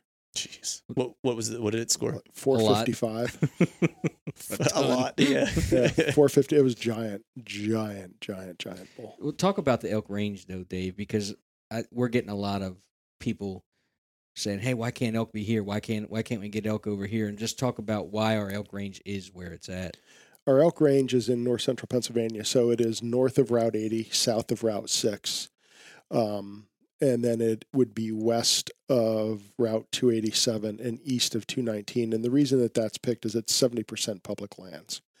Uh, one of the problems we have with elk is when they get on private property. Um, so imagine a half dozen deer in a cornfield. Farmer doesn't like it, but it's not the end of the world. Now put a half dozen elk in a cornfield, like they just decimate. It's it. like putting a half dozen cows in a cornfield. It's exactly what it's like. So, uh, and that's where we run into problems. You know that elk human conflict. So, uh, people always say, "Oh, we could put them in the Poconos, or we could put them in the Allegheny National Forest, or we could put them down in you know Bedford County." But Mm. what you would end up doing is you would have that huge uh, landowner conflict, and we don't want to do that. They're you know, we already run into issues with them when they get to the edges of their range. Like as they're moving southeast there, you know, we have a lot of crop damage issues. Same thing as the southwestern part of their range. They get down into that agriculture, big woods interface, and they cause a lot of problems. So the reason that the elk range is picked where it is is because the large amount of public land where we can hopefully keep those elk uh, away from trouble, Right. and it's and it's remote to The Oh, road it's- system. I mean, it's, you don't, you know, It's put 'em- wilderness like. Yeah, It's we put them wilderness-like, around yeah. Harrisburg. People would be hitting elk with cars, and it wouldn't be a good deal. yeah, Right. it really wouldn't be. So Yeah. The uh, what's the um, carrying capacity of that area for for a herd number roughly? You know, that is something that I, I do not know. I know Jeremy Banfield, our elk biologist, told me that he had always hoped to like double the elk herd. In okay. his. What's it at now? Um, it depends on what the numbers are, but like I would say it's probably you know fourteen to sixteen hundred, something like that. When he started, I started, love I you putting him on the spot right here. This is making me. This is making me feel good. uh, when he started, I think it was under a thousand. So you know, Wow. I, I believe his goal was always to have like maybe around two thousand elk. But um, a lot of it just depends on, you know, like I said, we issued more tags this year because we had a lot of you know human elk conflicts, Right. and um, they're doing a lot of research up there because I'm not sure that anybody really knows what the carrying capacity is. Uh, you know, we're doing some browsing studies. They're doing Mhm. some uh, calf recruitment studies. So it's uh, a lot of stuff going on with Pennsylvania elk right now, Right. and hopefully by the time all that research is done, we'll have some better answers for you. Right. And But- how much do they will they travel in like a given given year, right? Because aren't they? and Correct me if I'm wrong. Like they're not um they're not migratory, right? But they're They're, They- ca- na- so they do have summer and winter ranges. Um, it's just not as drastic as out west where they might move, you know, hundred mountain miles. ranges, Yeah, right? Um, but you know they'll have you know the elk will be up on top of the Quehanna Plateau in in the summer and early fall, and then they'll go down into the stream bottoms to winter in the in the winter. So some of those movements might be you know ten or fifteen miles. Uh, some of the bulls you know travel great distances. Some of our radio collared bulls they'll um, you know you'll have one all the way down on like the southwestern corner of of the range, like right above Route 80, and he'll go and uh, travel up to Benezette to Mhm. rut. Okay. So you know they do make those movements um, Like a whitetail would, but just a larger. larger. Yeah, Right. um, you know the one bull, a, a really big bull, was killed for crop damage um, a year ago, and he was killed just above Route 80 in Centre County, like just off the Milesburg exit, and Mhm. he would rut every year on the other side of the on the other side of the river over in Pottersdale. Hmm. So. I don't know what that distance is, but probably 20 miles or something like that between his rutting grounds and where he spent the rest of the time. So, Right. you know, they're big. I mean, they can travel. Like if you've hunted elk, you know, you you Yeah. bounce one and, and you know you, you bounce a buck, and he might run 300 yards and circle back around to his bedroom. You bounce an elk, and the last thing you see is him going over to the next drainage, and he's still running Or Still the state line. or the state. Line. Yeah, Yeah, yeah. The uh, and I did have the experience that you're that you were describing. My my only trip out to Montana, a buddy of mine who's from Bedford moved out there and went to college. Uh, I guess at Montana State is what it was. I think, if I'm not mistaken. And uh, my cousin and my other friend will always go out and hunt with them every year, and they they invited me to go out, and I finally was able to make the trip. And uh, we were hunting together, and we were there for two weeks, and I hunted a wallow for a couple days, and then we split up, and you know, I was I was hunting this, you know, these drainages uh, down to this big kind of like open like valley or whatever. We were all going to meet there at the end of the day or whatever, and I saw what in my mind was a big bull. It, you know, it was a six by six. I don't know how I can't score a bull like I can a whitetail. You know what I mean? It's like I have no clue. I just saw like a lot of a lot of bone, and I was happy to try to kill it. And uh, we saw each other about the same time, and he took off, and that was that was it, right? And so we were hunting this other mountain range, and uh, my buddy Luke and he and I were hunting together, and my cousin and our other friend were hunting together, and they went on the other side of this range, and we took you know the other side of it. We're just kind of gonna hunt around the whole thing, and then kind of meet up in like midday or whatever. And uh, we got down where we were kind of glass and just kind of listening because I had this big ravine and this big drop off. And he'd hunted this area before, and he's like, usually they like to hang in this particular area, right? So we're listening, and we can hear like one bull. Sounds like the herd bull ripping down in this ravine. Clearly sounds like the herd bull. And then there was another bull that was kind of like off to our left, and there was another bull that was kind of like off to our right. They kind of felt and sounded like they were satellite bulls, right? And I didn't care what I was going to shoot, you know, didn't matter to me. I wasn't there for the biggest, you know. And uh, the one to the left, like he clearly must have got his butt kicked at some point because we called and he was like, "Yeah, I'm out of here, dude. Like no chance." The one that was over here to our right, like he would come in, get to about like 60 yards or so, and then he would back off and we would cow call to him a little bit. And he would come in about 60 yards and like bugle and he would back off. He just wouldn't break like this zone. And like you could kind of tell it's like he probably has been whooped once, maybe not that bad. You know what I mean? Because he still wants to play the game, but he's He's doing drive by. He's Yeah, doing drive by. Exactly Right. what he's doing. So what we did was he was like, you know what we're gonna do? He's like, I'm gonna call, and when he bugles, he's like, he can't hear. We're gonna run. You know, he's like, and we're just gonna start running toward him. I was like, all right. So he would call, he would bugle. While he was bugling, we would run, and we we counted like his bugle, like how long. He was like one Mississippi, two Mississippi, three Mississippi, four Mississippi, stop. Right. So he basically had like a three to four Mississippi to run before his bugle would stop. So we'd run and we'd do it again. And we finally broke like his comfort zone. We must have got just far enough away from that herd bull to where all of a sudden it sounded like he was probably like 50 ish coming on maybe 40 yards, a bunch of dark timber. So we couldn't really see. But we broke the barrier because now he, like, he was getting closer. We could hear him, right?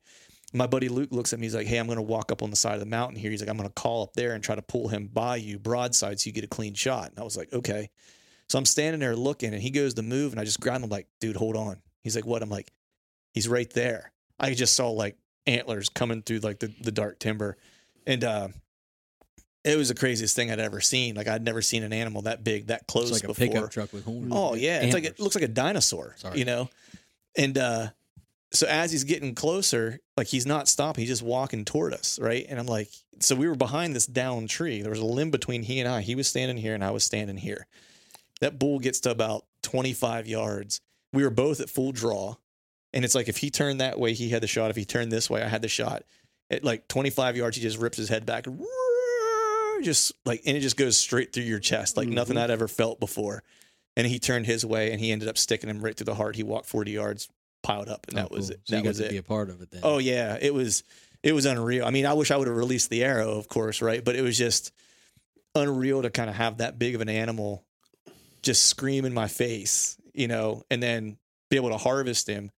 And it was it was one of the best days on the mountain, man. And I would love to be able to do this in Pennsylvania. I, I buy a point every year, and eventually I'll start getting the application for the license, and hopefully, you know, at some point in my life, get one. But he didn't bring a headlamp or a pack or anything. so I had like a la- headlamp and I had a pack, and he was like, "Well, let's take shoulder and a, and a quarter off of him, and then we'll." It was supposed to get cold that night. He's like, "We'll let him here. We'll come back in the morning. Hopefully, bears or nothing get into him or whatever, and then we'll come back and take care of him in the morning." I was like, "All right." So we use my pack. I've got a shoulder on my shoulder. He's got my pack with a quarter in it, and it snowed. Right, so we're walking through snow, and it's like a two mile walk back to like where the, the truck was parked. I'm like, you got a headlamp? He's like, no. So I was the only one with the headlamp. So I'm leading. And my headlamp dies. Like we were like two feet from the bull at this point. So we had a full two mile walk back through that with like just carrying this and bloody. you're in grizzly country. We weren't in Gri- Grizzly okay. Country. No, no, no. We were in southern Montana, uh, near Dillon, is where we were at. Um, but still, I wanted to kill him because it was like a brutal walk back, and it would have been rough just like with light in general. But add the snow and the elevation, it was just it was miserable. I was like, if I was like, if we get back and don't die, I'm going to kill you. You know, it's like. But we went back the next day, and me, my cousin, my buddy, and my buddy Luke, who shot the shot the bull.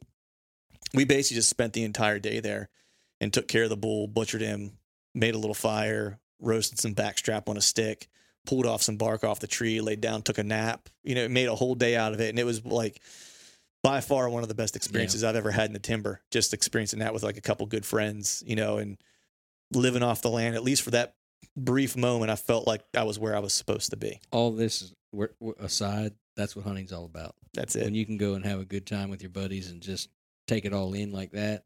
Yeah. Nothing better than it. I mean, ever. I mean, you'll Yeah. remember that till they Oh. put you under dirt. I mean, Yeah. that's Yeah. what it's all about. hundred percent. And I hope I get, I hope I can do something like that here at some point. You know, that's my, whether it's elk or, I mean, in, in a in a smaller way, it's the same thing. Whenever killing deer around here, you know, it's like my buddy Wilson shout out to him. He just moved to Idaho. Lucky, lucky sob. You know, he's out there in elk country. But uh, he uh, he was always my first phone call. You know, when something happened, and you know, he would help me get something out if I needed to, or if I didn't need help, I'd just call him to let him know what was going on. Or my drive back from hunting, I would call him, and that's, you know, that's like what hunting is is is that kind of that kind of part of it. It's that fabric, and we have that in spades in Pennsylvania. You know, and that's what it just makes me excited that the hunting's getting. It seems like it's just getting better and better every every year. It is. It's it's amazing. One thing I want to say about elk, and, and you said it like one day, but here's here's the thing about elk. You want to how to draw tag in Pennsylvania? How's that? You got to put in. Got to put it. Yeah, and, and a lot of people in. think that they can't do it, but it, Yep. I mean, if you want to hit Powerball, you got to play Powerball. I mean, Yep. nobody ever hit Powerball that didn't buy a ticket, and I'm not saying that for any more reasons than that- that- all you got to do i- i- is put you, you got to put in for the draw if you Yep. want to hunt elk, and, and that's it's pretty simple. I mean, Yep. And if you get a if you get an elk tag, then you just rearrange your other plans if That's you right. can. Yeah, I know. It's like, and I keep going back to the whitetail thing 'cause it's like, you know, because this year I'd already had Kansas planned. Next year, I think is going to be more of a. Uh, is my buddy's drawing Iowa next year, and I won't be able to draw till the year after. So I think next year will probably be like my travel trip will probably be to Missouri or Nebraska. Um, as long as it's not like a draw state, I'll probably those years buy my elk application or buy the tag or try to buy the tag. That way, if I get it, then I don't have like a gotcha. Another tag that I've already like bought and paid for, something to more do those, you know, the elk thing whenever I am doing an over the counter hunt somewhere. Right. That that's my that's my planned trip, so to speak. But this year Kansas was already in the in the uh in the cards. But Pennsylvania's got a lot of exciting stuff, man. You What- know.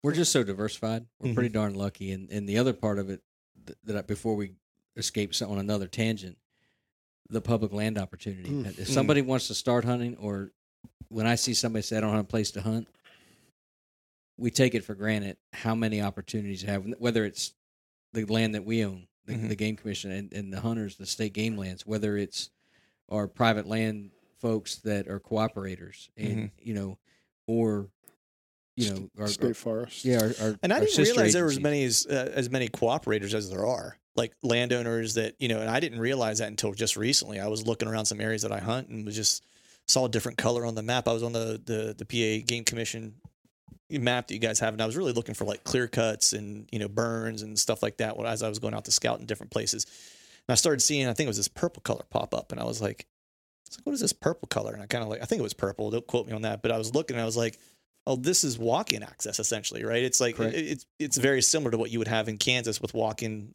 you know, permission. You still need to go up and I think, if I'm not mistaken, go talk to the Yeah, landowner you have to and ask, say, you have to get permission. yeah, and go So up to them and say, it hey, depends. access. There's there's some where it's like um, a water authority may own it, Mhm. or uh, commercial timberlands who are signed up. Mhm. Uh, those you're allowed to just, you know, because there's no point of contact. You know, you Right. can just go on and hunt. But if it's a private farm, you should still get permission. right, and that's what I was looking at some private farms that were around where I typically hunt, where I was like, hmm.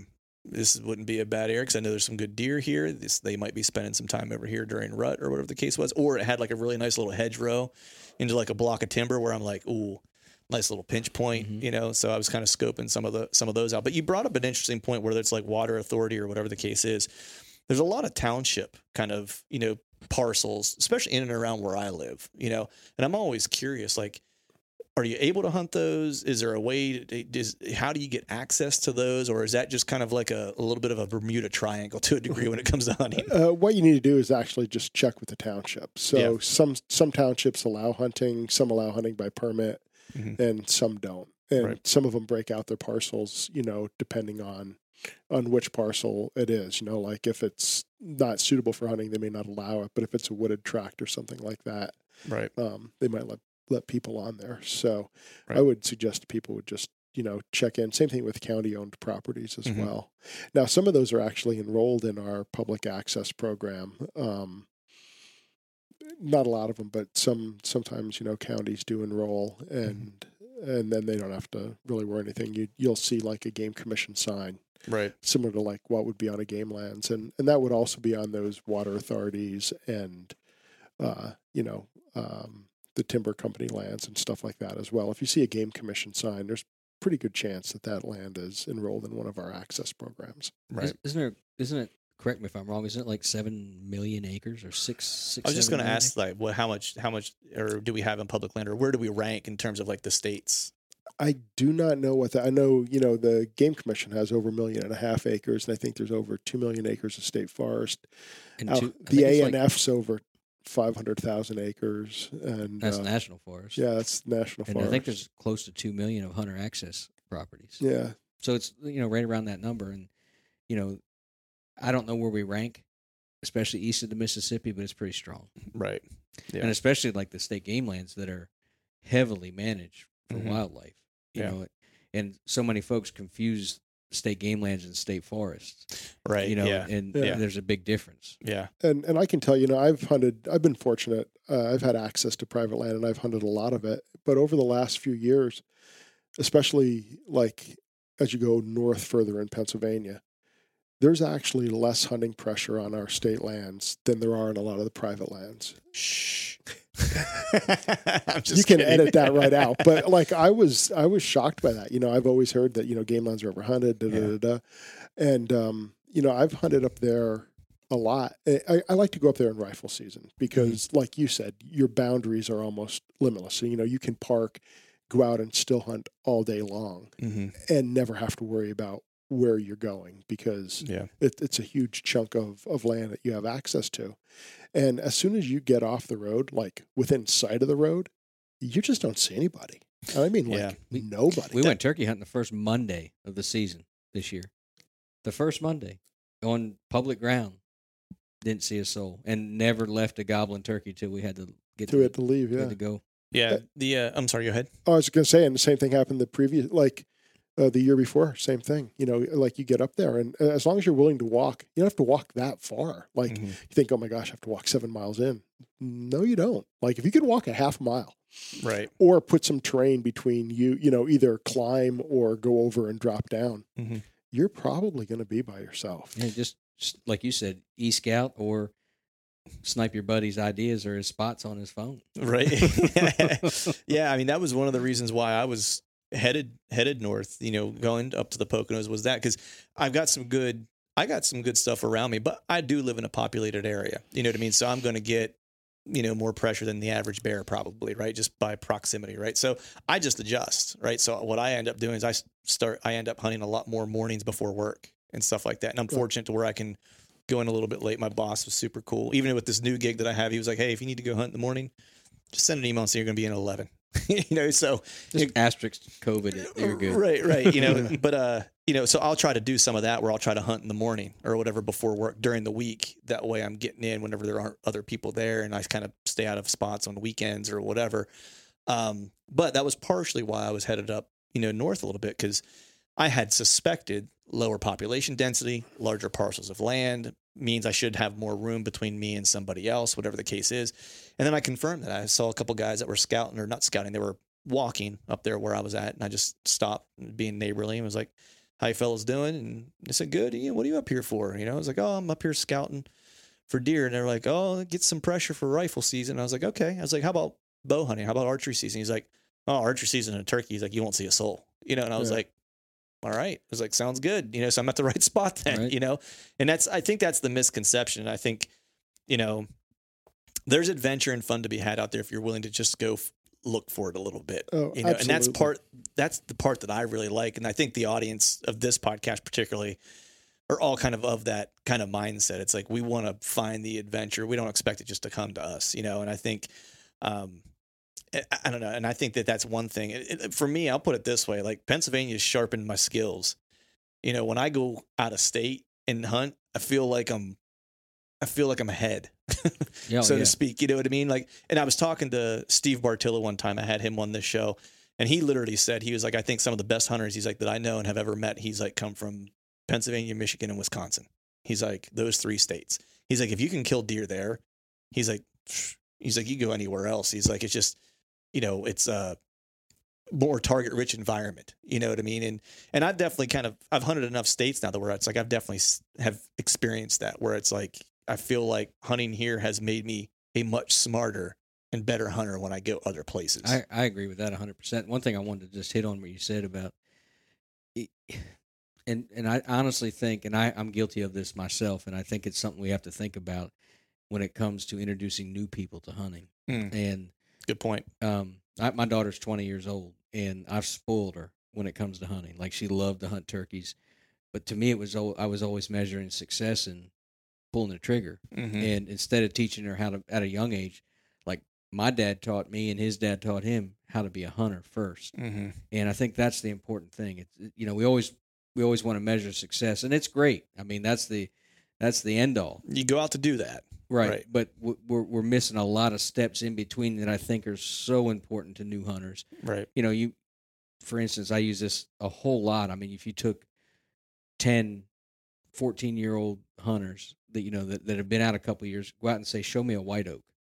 Right. I think it would surprise us how many wouldn't know the difference in what tree and, and what you know what just that simple Yeah. woodsmanship that we learned at a young age sometimes we forget because of technology there's you know you want to learn how to deer hunt you can Listen You- to a you- podcast or go on YouTube yeah or whatever. and, and yeah. it's gonna that or learn how to turkey hunt and all of a sudden you you know you're lucky or harvest one or kill one, whatever you want to say the first time you're out there you think i know it all right. but there's so much more that we got to teach and, and and being a hunter isn't just pulling the trigger and i think that's one of the mistakes and i'm guilty of it that that we make we got to remember that it's you're out there where those animals live every day they're, they're in their house Mm-hmm. we didn't learn how to drive a car as soon as we learned how to walk i mean there's, Right. there's steps that have to be taken and if if we all can just put on the brakes a little bit or push in the clutch and think maybe I maybe I need to take a different approach to this when we're introducing somebody new. Yeah. I mean, it, it's not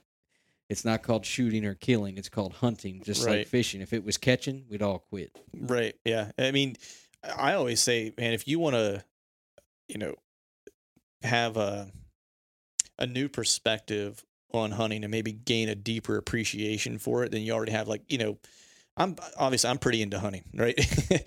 you know, I took a buddy, I guess it was two years ago, who never hunted in his life. He fished, you know, he likes to fish, but he's never hunted in his life. He didn't grow up in a hunting family. You know, he's he's shot like clay pigeons and stuff before, so he had handled a, a shotgun and stuff like that. And so turkey hunting was like an easy introduction for him, like because it was like, all right, we can go out and turkey hunt because it wasn't like deer hunting where it's like, all right, we got to get him into a saddle or something, right? There was like just a higher barrier to entry. I had a shotgun he could use, you know, what I mean, all that kind of stuff. There's a lot of boredom in deer hunting. There's a lot of There times that is. are doldrums that there's nothing going on. Yeah.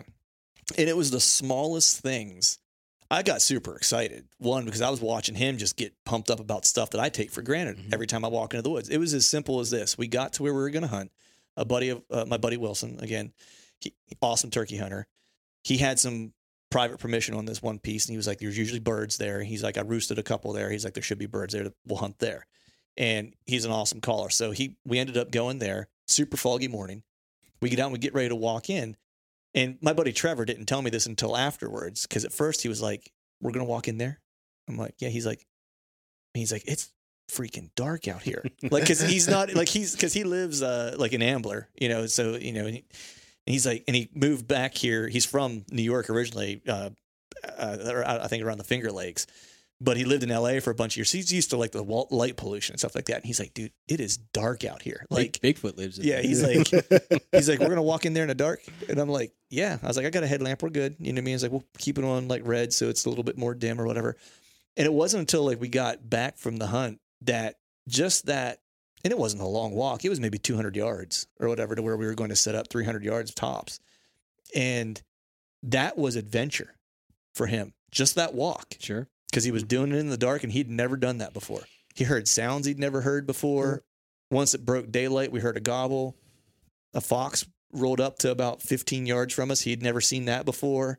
It was like all these things that I take for granted. I'm watching him and he's like, Did you see that? You know, he's like, There was a fox right there. Mhm. And I'm like, like, yeah, I see him all, you know what I mean? But it's like, I see him all the time when I'm out bow hunting or whatever. But for him, it was like, I mean, he might as well have been on a different planet. Yeah, we take a lot of things for granted. I, it, you know, I've got lots of similar things like that that's happened to me, and it's just, you know, you take that stuff for granted, but that's what we have to teach new, uh, and let new hunters get the feel of. You know, not just about the end result, the whole process, and what it will do. It'll, you know, I know as a twelve, we couldn't hunt when I was growing up. We couldn't hunt till we were twelve. Yeah, same. So I couldn't wait to be one of those people. And and I tried everything. I shot at lots of things with my slingshot that I shouldn't have shot. Same. Know, just I'm gonna I'm gonna now that I work for the game commission, I'm gonna plead. Good, Alex, you're so good to Yeah, come I'm clean. way out of statute limitations on any of that stuff. But that's that's how we that's Yeah. how we learned, and we learned what a white oak was. We learned what pokeberries were. We learned what grapevines were. Right. We went and caught crayfish in the creek and figured out the best rocks to catch those crayfish, and that's how we grew up hunting. yeah. And we didn't get in a box blind over a green field Right. with a rifle. I mean, it's Right. just we didn't do that. Well, and the thing you have to remember too is everybody hunts like for different reasons. Like Yeah. last fall, uh, I was mule deer hunting in Montana with a friend of mine, my wife, and my stepson, her son. And uh, my friend Bill and I both killed deer, and my wife and her son were out hunting together, and, and we heard them shooting, and they came back in, and they're just hysterically laughing. And it ended up this big buck came, walked right down the coulee to them, and they missed it at like 20 yards. And I had them, you know, one of the things that I had said is make sure you pick your brass up because I reload. And when they were Right. picking up their brass after they missed, they both picked up live shells. So, like, not only did they miss it, they were ejecting live Rounds. live rounds. And like my friend Bill said, he goes, and like they're, they just like had the greatest time with this, you know, and, mm-hmm. and they were just like reliving it and laughing and like almost in tears. And, and Billy goes, Oh my God. He's like, I don't know what's wrong with him. If that happened to me, I'd grab this handle of whiskey, walk out onto the prairie and freeze to death. He's like, I Right. couldn't live with this. Right. But, you know, I just talked to her about it at dinner on Friday night and she's, she's like, Oh my God, that was like the greatest day. And they didn't kill anything. Yeah. But, but, you know, they still talk about that. Mhm. So we have to make sure that we don't put our expectations of a successful hunt Yeah. on somebody Right. else That's a, because that's a great point. everybody hunts for different reasons. Yeah. And, you know, one guy might want to go drink himself to death. The other person, it was like the greatest Yeah. opportunity they ever had. I'm not And- letting Dave Mitchell fool me though. I took him to Alabama this January, and Alabama used to be you could shoot a buck and a doe a day. Right. You know now there's a little bit less Limits. liberal limits, but Mhm.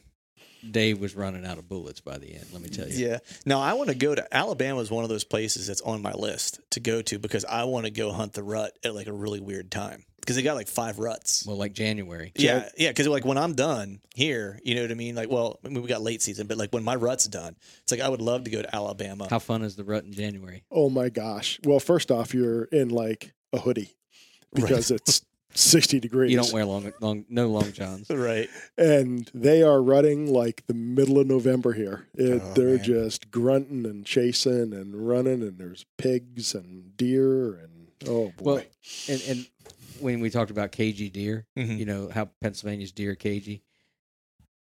Those deer come out with spots on them, and they're the cagiest deer you've ever seen. Like really you slow a truck down by a deer that you see in the woods, and it's a gone. it's a fawn, and you're like, and there's nobody. It's you know there's been no people around it. It's just they're the And way they have some good deer there too. yes they do. They've got some good. It's a little. I have a couple buddies that live there, and I've seen some of the deer that came out there. I actually did a pho- uh, video shoot for a client there. I was there for a couple days. I forget what part of Alabama I was in now off the top of my head, but it was actually this old, not an old house, but it was like a really nice kind of like estate. Like a family had passed away and left the estate to like something, and they use it for events now and stuff like that. But they had like mounts up in, up in the you know in the the main living area or whatever and the guy who runs the property was there and I saw those mounts. Of course, me as a deer hunter, the first thing I said when I walked in, I was like, Where'd they shoot those? You know, he's like, Oh, back here. And I was like, You gotta be kidding me. And there was like a 150 over here and like a 160 over here. And I was like, Man, Alabama's got some decent deer in this area. And he's like, Oh yeah. He hunt he hunted too. And so we started talking. He's like, Oh yeah. He's like, There's there's some gem spots around here that are just, you know, Alabama, be hard pressed to find better. Alabama is a great example of what happens when your deer population gets out of control, though. Because I mean, the, in a lot of those places, they need to shoot lots, a lot more does, and and it's Mm-hmm. crazy, isn't it? yeah. Just overpopulated. How's Yeah. how are our, our deer numbers? Here, Yeah, for the for for PA. I think they are. I Well, think they you're are. gonna need a helmet. Yeah. I, th- I think they're as high as they've ever been in the time that I've been deer hunting. And he's Um, talking statewide. I'm now, when talking he state- talks statewide, talking that's, that's a hard thing for people to comprehend. Right. Um, yeah, and and one of the reasons for that is when I go in the woods, I look at things a little bit differently than a lot of people do. And when you look at the amount of browse pressure Mhm. that you can see, it shows a a very healthy and and growing herd. Mhm. Um, And when we had a pretty bad winter this year. Yeah. in the winter Yeah, we we, did. we did have it, and and so I don't know what it's like today, but like last fall, it was. I mean, there were. I hunted a lot of different, like not a lot, but several different locations, and I. I, I, I personally saw a lot of deer, and I know a lot of the public land that I spend time on. Um, believe it or not, there's probably more browse pressure on our game lands up north than there is on our game lands here in the southeast. Hmm. And I think there's a couple reasons for that. One could be a little bit site conditions, growing conditions. You know, like we can take a little bit more browse pressure because of the type of forests that we have here. But the other one is there's so much hunting pressure um, that I believe that we're able to harvest a, a pretty decent number of deer. Like the areas that you hunt out in Bucks County, Mhm. um, they were some of the healthiest forests in the state because we started bonus tags back in the late 80s and Mhm. those game lands were getting hammered for 20 years where you know they just like shot doe after doe after doe after doe on them and because of that we were able to have those really good healthy forests but once you have a really good healthy forest suddenly you have really good quality food and now your deer are healthier they're producing more fawns Mhm. and and you can still have that good healthy uh, deer population so our deer numbers in pretty much everywhere i've been in the state I, I think are strong there's definitely huntable numbers as long as you're in good habitat Right. Yeah. Goes back to what we kind of started the conversation with, right? It's like you got to seek out where that good habitat is that's going to hold hold deer because there's a lot of critters that live there beyond deer and they all need slightly different things and so the forests are kind of there to kind of you know provide those different things for for for the things that are going to live there. Yeah, but I think we're going to have a great year this year. You I know, one of the things uh, that we're going to have this year is concurrent seasons during firearms season this year. Mhm. Uh, which That's will- been a hot topic. That was one of the things I got. there was a question on here from a listener who had a question about that. So Right. And everybody thinks that we're going to decimate the deer herd, and that is not the goal. Uh, the goal is to provide opportunity for hunters, um, and we handle, uh, you know, population control by how many antlerless licenses that we issue. So, Mhm. if you want to kill a thousand deer, and you have a week long season, maybe you need to issue uh, 4,000 licenses. If Mhm. you want to kill a thousand deer and you have a two week season, maybe you need to issue 3,000 licenses. So we'll adjust those license numbers accordingly to get the harvest that we want.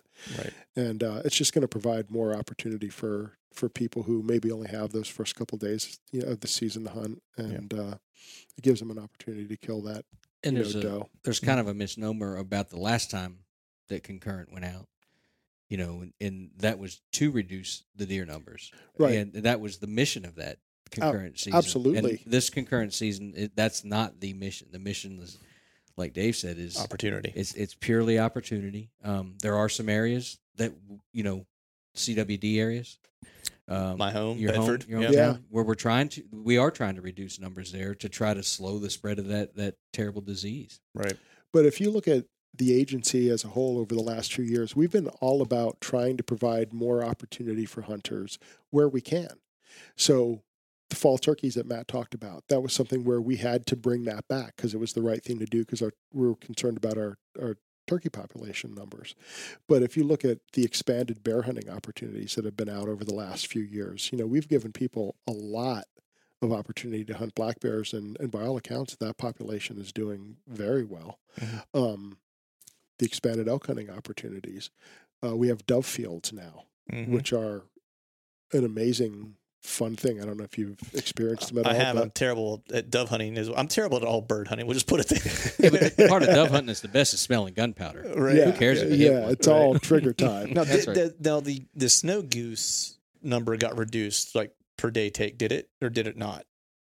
I would have to look at. The, well, it depends on what season you're talking about. The Canada goose season got reduced. We in the Atlantic uh, population, they went from three to two to one this year. So that's that's what I'm thinking of. yeah, the snow goose numbers I believe are are not, but the Canada and that's that's because of the migratory birds. So in southeastern Pennsylvania, you have a really large resident flock, but those Atlantic population birds, you can't tell the difference.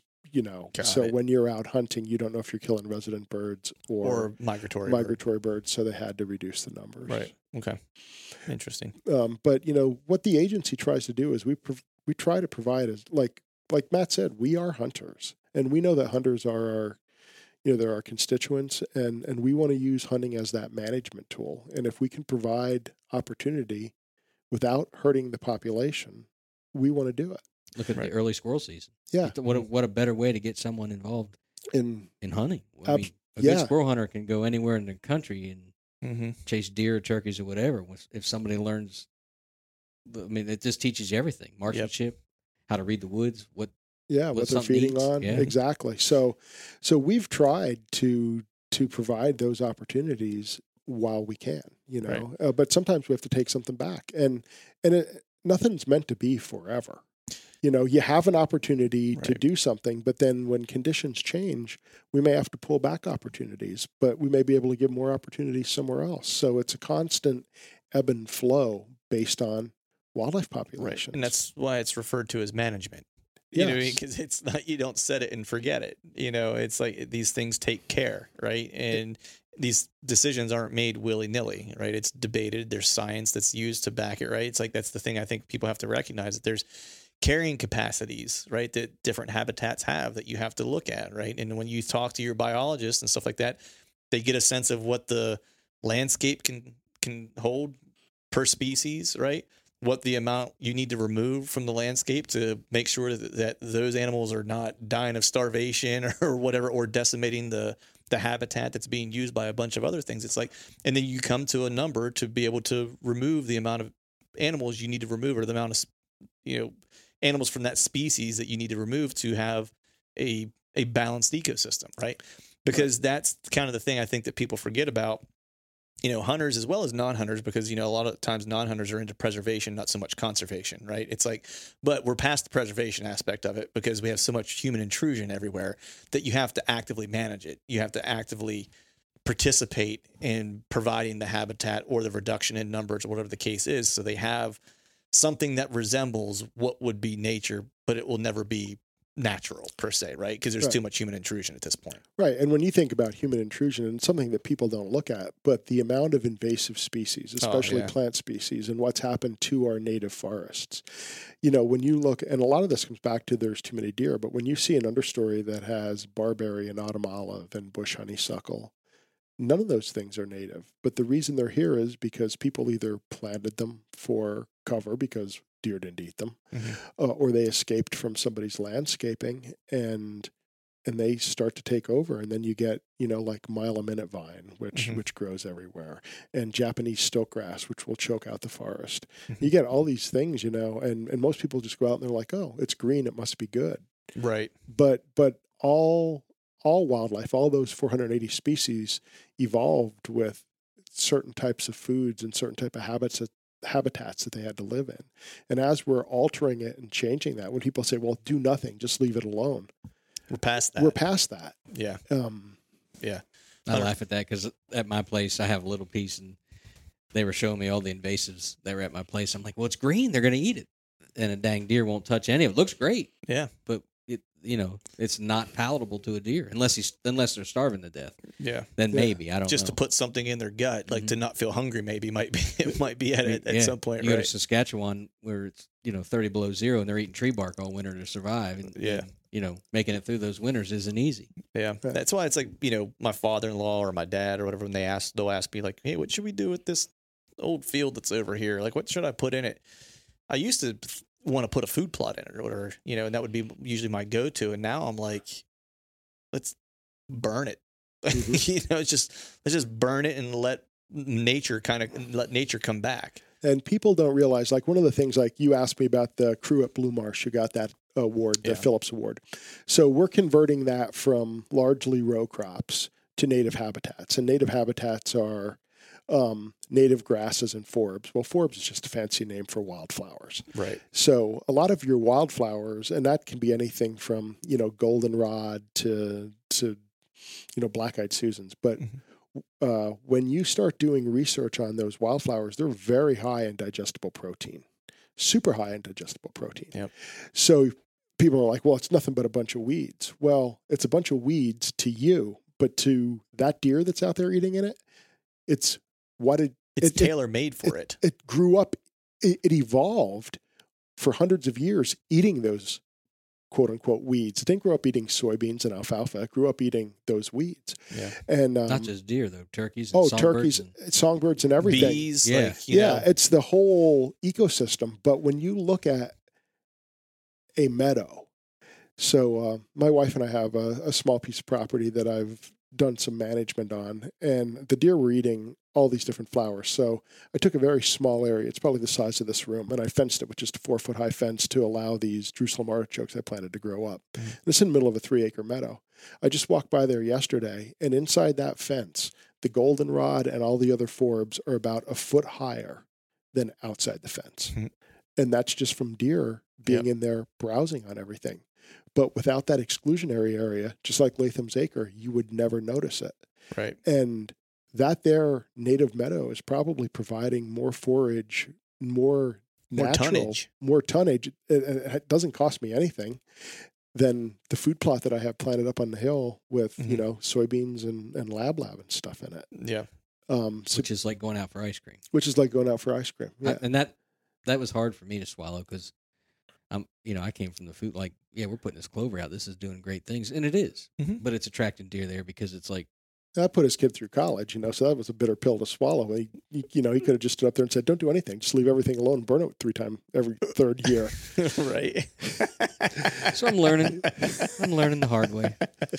it's all right, man. We all have to learn the That's hard way at some point, you know. But man, I've kept you guys hostage here for about an hour and a half. want to be sensitive to your time because I know we started this late. You guys were accommodating my work schedule so I could get out here later in the evening. But you know, before we shut this thing down, I want to give you guys a chance to let people know where they can find out more about the Pennsylvania Game Commission, all the things you guys are doing, all the ways you guys are communicating with hunters, where you want them to follow you or or, or be engaged with you, and that to remind folks that license sales have opened and you can hit the uh, the the new fancy website. I liked it, and uh, and get yourself some tags. So if you wouldn't mind, just let folks know where they can find out more info. Well, obviously, you can always check out our website, um, pgc.pa.gov. Um, everything that we got going on is usually on our website for sure. If you're social media, we're you know Facebook, Twitter, Instagram, getting ready to start a TikTok. Oh, Um, we're uh, Matt Morrett dances. No, what's going on? no, I can't dance. I can't dance, sing it. No, the only thing I can do halfway good is yelp on a turkey call, and not even that might be up for debate anymore. But Uh, um, you know, any of the social media channels. The biggest here's my biggest advice. In this whole country, there's 11.5 million hunters. In Pennsylvania, we have almost 900,000. We almost have a tenth of the hunters in Pennsylvania. Mhm. We're all in this together. Bottom line is, hunters, the game commission, conservation agencies, we're all in this together. And the more that we can work together, and the more we can grease the wheel and be smooth and have understandings of, of what's going on, we're not always right. We're human. We make mistakes, and and you know we're we're able to admit that. But we might have to give something a try sometime. But the better we can stay in touch with ev all of us, the better the future is going to be. And that's the most important thing that we have to look at. We we can't look at tomorrow necessarily. We got to look a little bit farther than that. You know, in the Right. world that we live in today, everybody wants something to happen now. Now mm-hmm. there's things that can happen now, but you know, when when we can look in the future, make better opportunities and make sure that hunting and trapping stays around for a long time. That's our goal. and that we continue to have the strong heritage that we have. absolutely It, it it'll look different 50 years from now. Everything will, But right? you- You'll still have But you'll- Woolrich. You'll still have Woolrich black and red. right. You know, in, in the back of your mind. That's that's Right. our goal. And Yeah. you know, we're we're open lines. I mean, reach out. Let's talk about it. You might not agree with it, but let's figure it out how we can work together, and maybe we can help you understand some of the decisions that are made. And trust me when I say this, and I say this as as with with chill bumps, with goosebumps. We are hunters at Yep. the game commission. We we and and you know I, I can speak for Dave and on this one. Like if something if something doesn't feel right, trust me, it it's not just a gavel on the table and this is how it is. It there's a lot of thought process. Nothing happens fast right. in, in at the Pennsylvania Game Commission for the most Yeah. part. And speaking about some of those answers, if you're looking for them, uh, one of the things Matt didn't talk about was our YouTube channel. Mhm. Uh, they've been doing a really good job of putting informational, you know, short, you know, five, six minute clips on why we've done things or how to do something. So that's another good thing to We- look at. We have Ask PGC on our website, which is a lot of the questions that I'm sure came through on, on your social Mhm. channels. Those answers are right there. And you know, the biggest thing that I can can say is be a little bit more investigative if you have something. There's no reason nowadays with all the information that's Yeah. out there because like we'll put a post up right now. We hit you know one of the legislation, one of the pieces of legislation we're trying to help is the pink envelope antlerless deer application. Mhm. Okay, yes, we are a little bit archaic.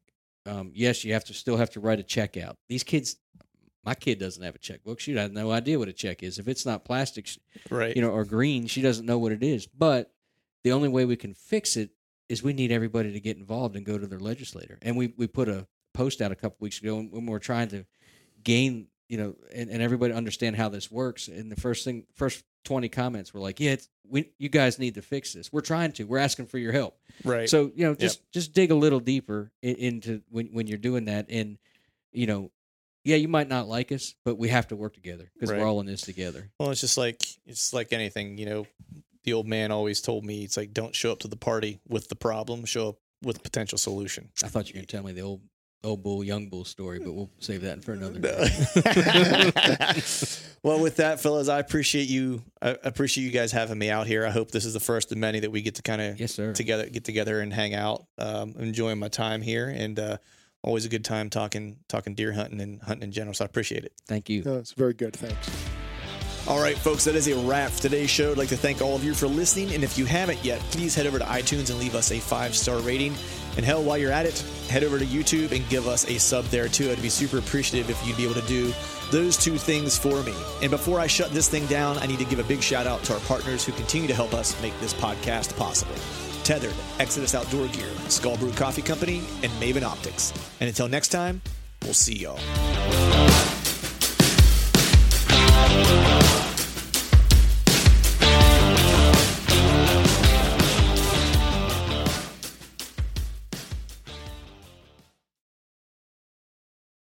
All right, gang. The new Truth merch is in stock at truthfromthestand.com and on YouTube below any of the Truth from the Stand videos.